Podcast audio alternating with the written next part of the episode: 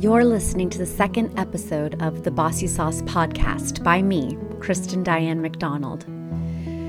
This is a mature topic today and a story that has really altered my perspective on where we are when it comes to victim blaming. I want to share this story today because a lot of the people involved wouldn't even recognize what they were doing as victim blaming. The perpetrator was adored by the community and viewed as a local hero. For more information on this story and details on the resources, please visit thebossysauce.com.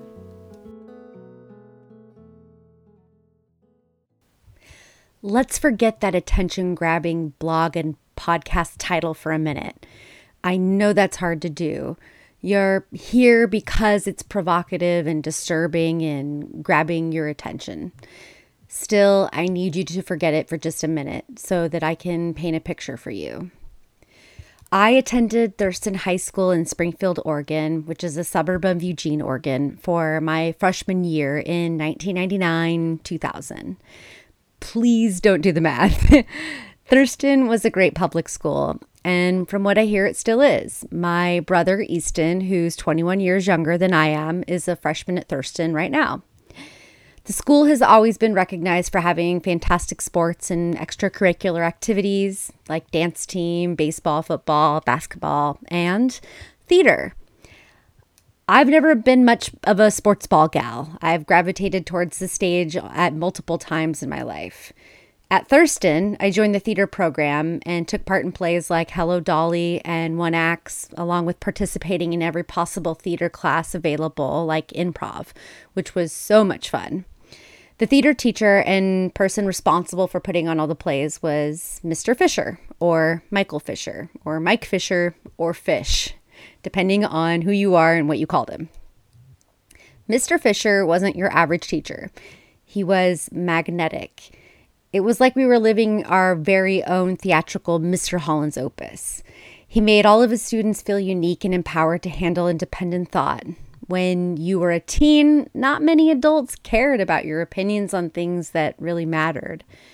And Fisher not just acted the part, but he genuinely cared about treating us like we were equals and capable of handling important content.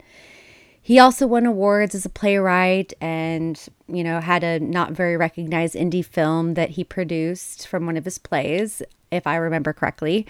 Uh, I can't find that info online, but his resume was pretty remarkable for a public school theater teacher.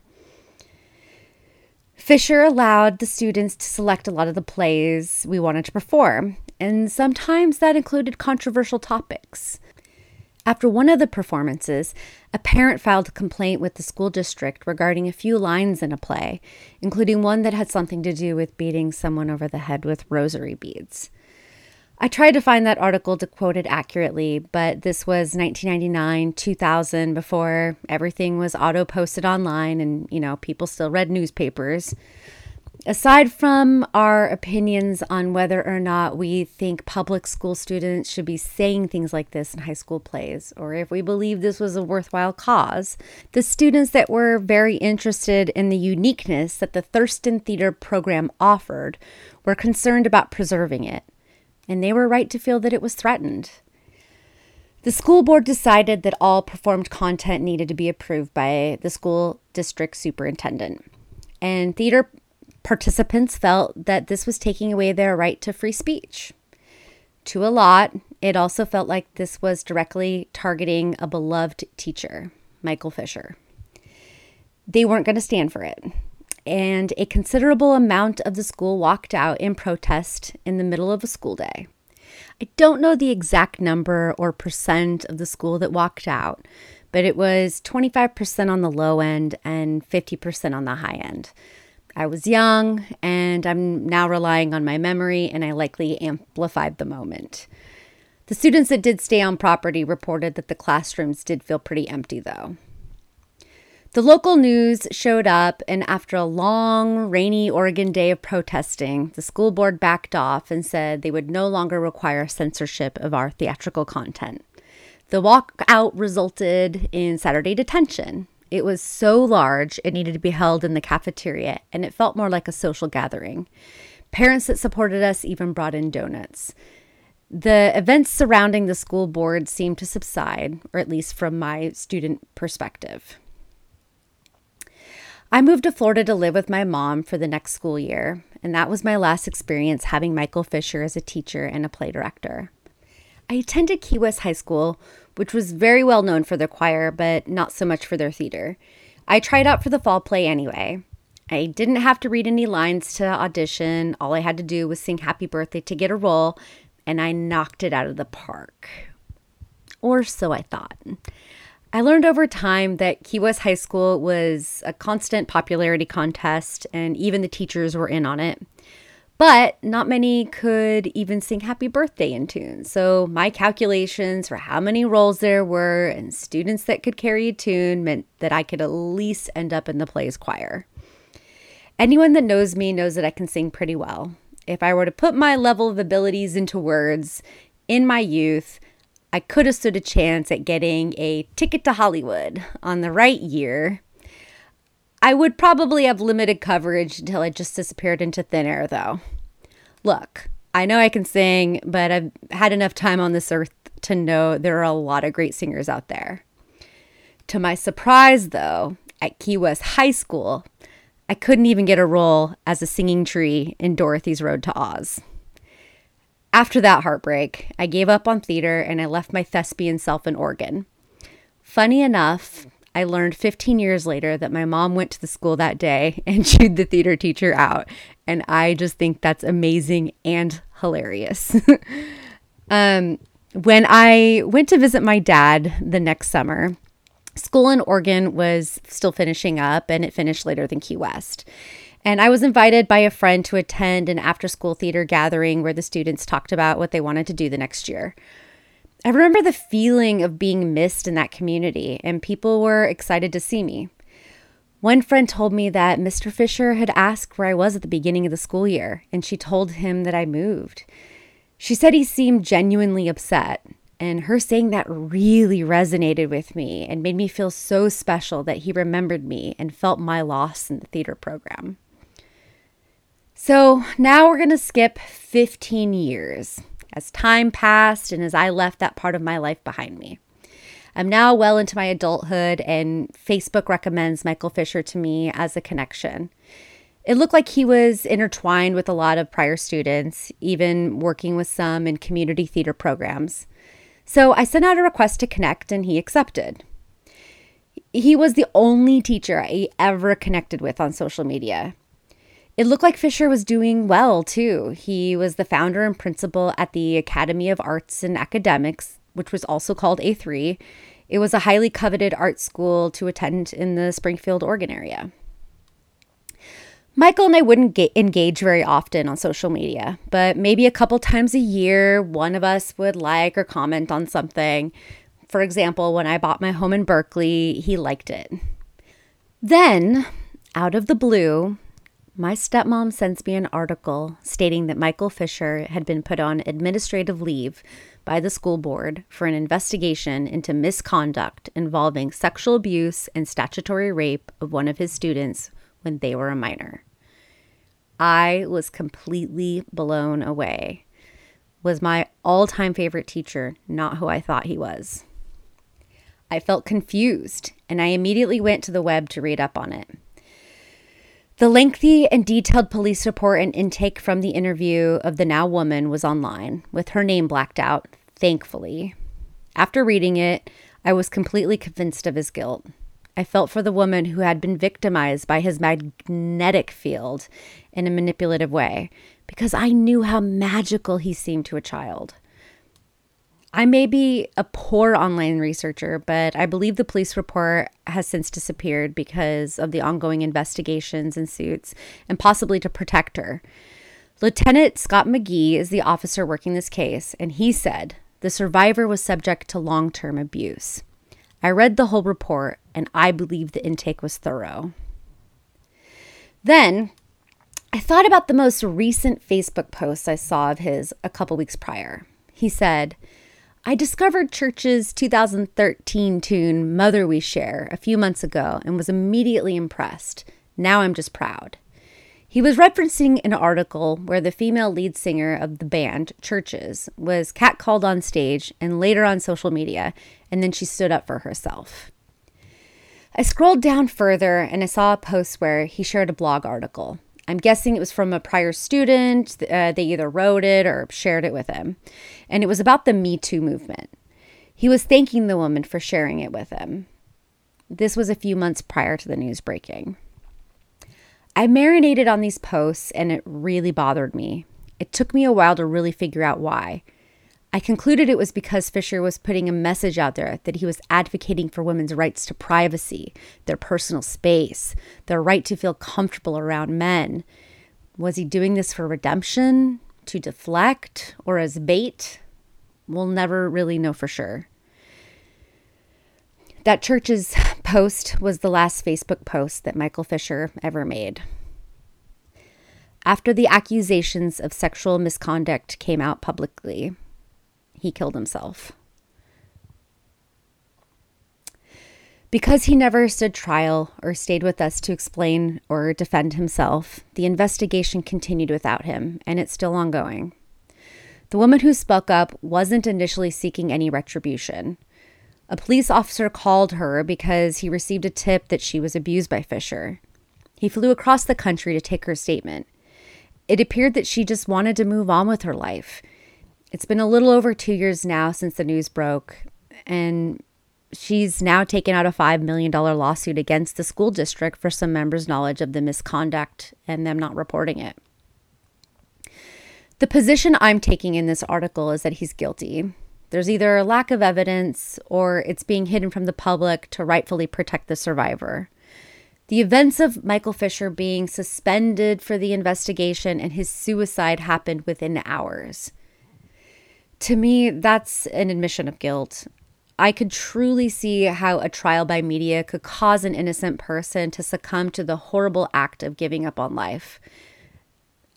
It, not that I'm condoning it, but Mike gave us no defense and didn't fight it. He gave up almost immediately. I take the stance of believing victims, and I only add this statement in here really as a preemptive counter argument because I've seen what others have said and likely will refute after reading this. And Michael Fisher may have also had more victims. Believe it or not, there's a lot of mixed feelings about the victim and advocators of Fisher's innocence. I'm not talking about a handful of folks here. In the Springfield, Eugene, Oregon area, this topic has been as polarizing as the presidential election. Facebook threads sprung up, and there was a varying degree of victim blaming or a very high level of sympathizing for Fisher. Some were mild in sensitivities because they were grappling with losing a close friend and now have to deal with a good friend's image being tarnished. Others were more straightforward. Someone even started a Facebook page called Truth Seekers for Fish. I'm not sure if I'm blocked or if the page has since been deleted. I defended the victim, but tried to express empathy for the dilemma of losing someone twice in the same month. I think I was blocked, even if the page was later deleted or reported. One high school friend of mine, that's a mother many times over, who will remain nameless, she reached out to me on Facebook Messenger after the news broke. In one of her messages, she wrote, As callous as it comes off, if it was just one girl who was consenting, why come forward? But that's just the side of me that's mad and sad that my friend's dead, not the logical side that says she has every right to come forward to stop it from happening again. I was surprised at her perspective. She has daughters, some in middle school. I do admit that I didn't vocalize my concern for her statement at the time, and my regret has stayed with me. I'll respect the privacy of the victim, but I will say that the details of the report are explicit in nature and detailed beyond the imagination of any person I've met. I believe her. I know that may not seem like a powerful statement for those not close to this story. It seems like the obvious response, right? This has been divisive for those close to it. It appears that this abuse transitioned from her earlier teen years into adult years and young adulthood. This is part of the defense for those who believe that Michael Fisher must be innocent. First, even if we legally become adults the day we turn 18, let's be real here. Our 18th birthday isn't a magical day where all this wisdom is bestowed upon us and we psychologically blossom into full grown adults. Secondly, this was abuse. The kind that started as a child and it carried with her into adulthood until she was able to separate herself. Even then, Fisher pursued her by signing up to the same gym she went to, and he tried to be present in her circles. She had to move to get away from her abuser. As humans, we put a lot of things into two categories black and white, wrong and right, good or bad, left or right. Maybe it's the Libra in me. I think actions can be wrong or right. People are not one or the other mostly though, and we're not mostly anything. We're usually somewhere in the middle, living in the gray. We thought Michael was this bright white light, but he was living in his own dark gray. I've struggled with depression, and I wouldn't be surprised if he did too. He did some unforgivably horrible things, but he did provide some positive experiences too. People are complicated. It's okay to feel confused by this. But the praise people, that's got to stop. I've thought a lot about why people held on so tightly to their memories with Michael Fisher to the point of even questionable values. The best answer I can come up with is that we all self identified through him and he made us feel so special. We tie a lot of our identities into groups, and Michael, the founder and leader of our group, threw a bomb into it. There's just no glue that'll put that vase back together. If I were to take this even one level deeper, the year before my freshman year at Thurston High School, there was a school shooting. This was at a time when it wasn't common yet, and students didn't widely have cell phones or have drills for what to do. And schools were also learning how to react to the aftermath. Two students died along with the shooter's parents. It was really tragic, and when I attended Thurston, there was this connectivity and bond because most had gone through something truly frightening. Michael Fisher was the theater teacher at the time, and he was the type to help students tap into their emotions to deal with grief and PTSD. I saw how genuine he was or seemed, and I really want to believe that came from a good place where his intentions were pure and he got lost somewhere along the way we can still value our memories of our teen years in theater and with Michael if we were the lucky enough ones for those to be positive experiences. I just think we need to recognize that the special feelings he gave us that elevated us to feel like we were adults. Well, maybe that's because he had a hard time detaching and he felt that way towards us. The difference is that he wasn't just a cool teacher pushing us out of our comfort zones and into adulthood he felt like we were already there with him. Teachers need to keep a distance from their students, physically and emotionally. For some, he was forever damaging. I'll include his family in that. I can't imagine having the magical, mystical, and magnetic Michael Fisher as your father or husband and losing him, then having to deal with the news of his demons without getting to address them with him directly. It's unfair. We need to give his family our support and understanding. I hear they protest his innocence still. Why am I sharing this story? Well, I didn't realize that victim shaming or victim blaming really happened to this level until I witnessed it closely in 2018. People cared more about preserving their childhood memories of an amplified hero than believing someone who was reluctant to come forward about her sexual abuse. I understand that Michael Fisher is no longer with us, and that complicates things. The high level of praise, though, that confuses some who believe in the right of victims to tell their story. And it's the kind of thing that will prevent others from coming forward. The investigation is still in the alleged status.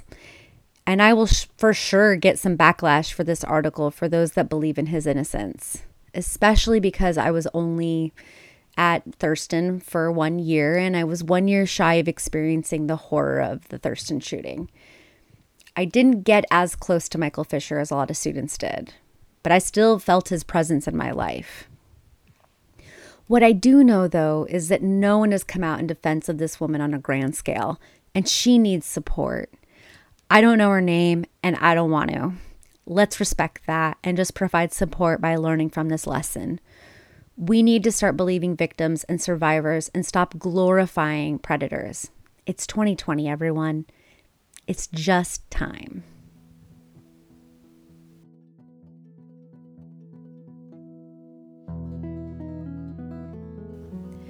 Thank you for listening to episode two of the Bossy Sauce podcast by me, Kristen Diane McDonald. This was a topic that I really wanted to talk about, but not every week will be this intense. I look forward to bringing you more content and introducing you to some amazing women and allies of women. You can learn more about me, stay updated on new postings and episodes, and sign up for the newsletter at thebossysauce.com.